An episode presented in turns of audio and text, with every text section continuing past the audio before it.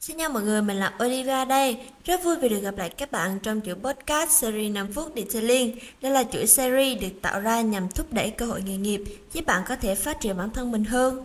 Thông qua những kiến thức và câu chuyện được mình tích góp vào mỗi ngày để có thể một phần nào đó truyền cảm hứng cho các bạn. Và chủ đề hôm nay mình muốn chia sẻ đến các bạn đó là lựa chọn công việc phù hợp. Và có một câu nói như thế này, làm điều bạn thích là tự do, thích điều bạn làm là hạnh phúc Vậy cho nên việc lựa chọn công việc phù hợp là điều vô cùng quan trọng.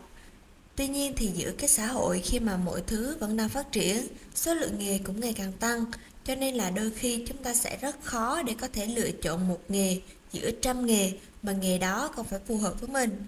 Mình có lướt thấy một bài chia sẻ từ anh Randy, anh có nói là mỗi cá nhân là một sự khác biệt, chúng ta nên tôn trọng sự khác biệt đó và chúng ta có thể chọn lựa công việc phù hợp với bản thân mình cho dù nó khác biệt so với những người còn lại. Đúng vậy, không nhất thiết là những người xung quanh tôi làm kỹ thuật viên detailing thì tôi cũng phải làm kỹ thuật viên detailing. Những người xung quanh tôi làm chủ workshop thì tôi cũng phải làm chủ workshop và quan trọng là nó có phù hợp với bạn hay không.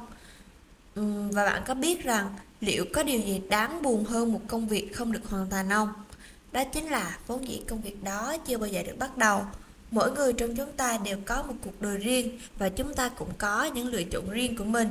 Trong cuộc đời đó thì lại có vô vàn cách sống, nhưng mà cuối cùng kết quả thì nó vẫn chỉ có một.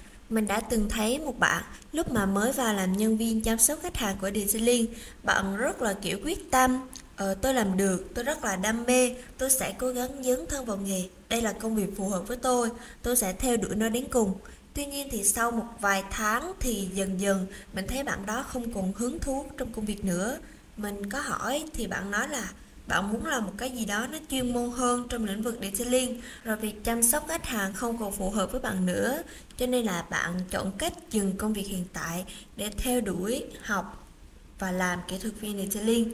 Và các bạn cũng có thể thấy đó, lựa chọn công việc phù hợp là bước đầu tiên. Và nếu như mà bạn chọn sai thì bạn phải đi lại từ đầu.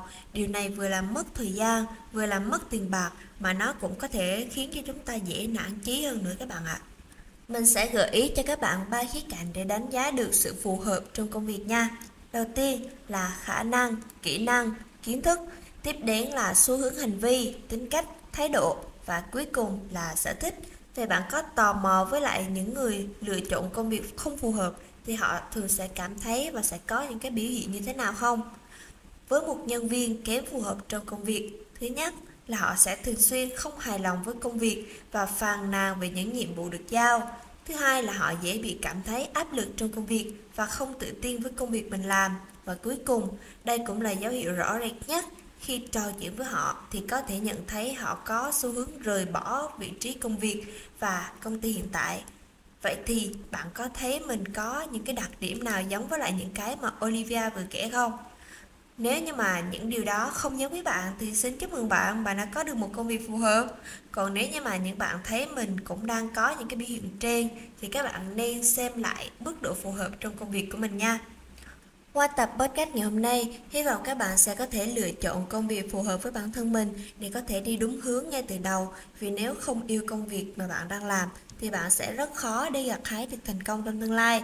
Và ngoài được yêu, được sống thì được làm công việc phù hợp với bản thân cũng là một loại hạnh phúc. Và một điều chắc chắn rằng nếu như mà khả năng và năng lực của bản thân không đủ đáp ứng được yêu cầu của công việc thì bạn không thể tồn tại và sống cùng với nghề chúc cho các bạn sẽ sớm tìm được một công việc phù hợp với bản thân mình và chúc cho những bạn đã tìm được công việc phù hợp sẽ ngày càng thành công, phát triển hơn nữa. Và các bạn cũng đừng quên theo dõi những số episode khác về Detailing trên Google Podcast, Spotify, YouTube bằng cách gõ Detailing Việt Nam. Hãy để lại đánh giá và bình luận bên dưới nha.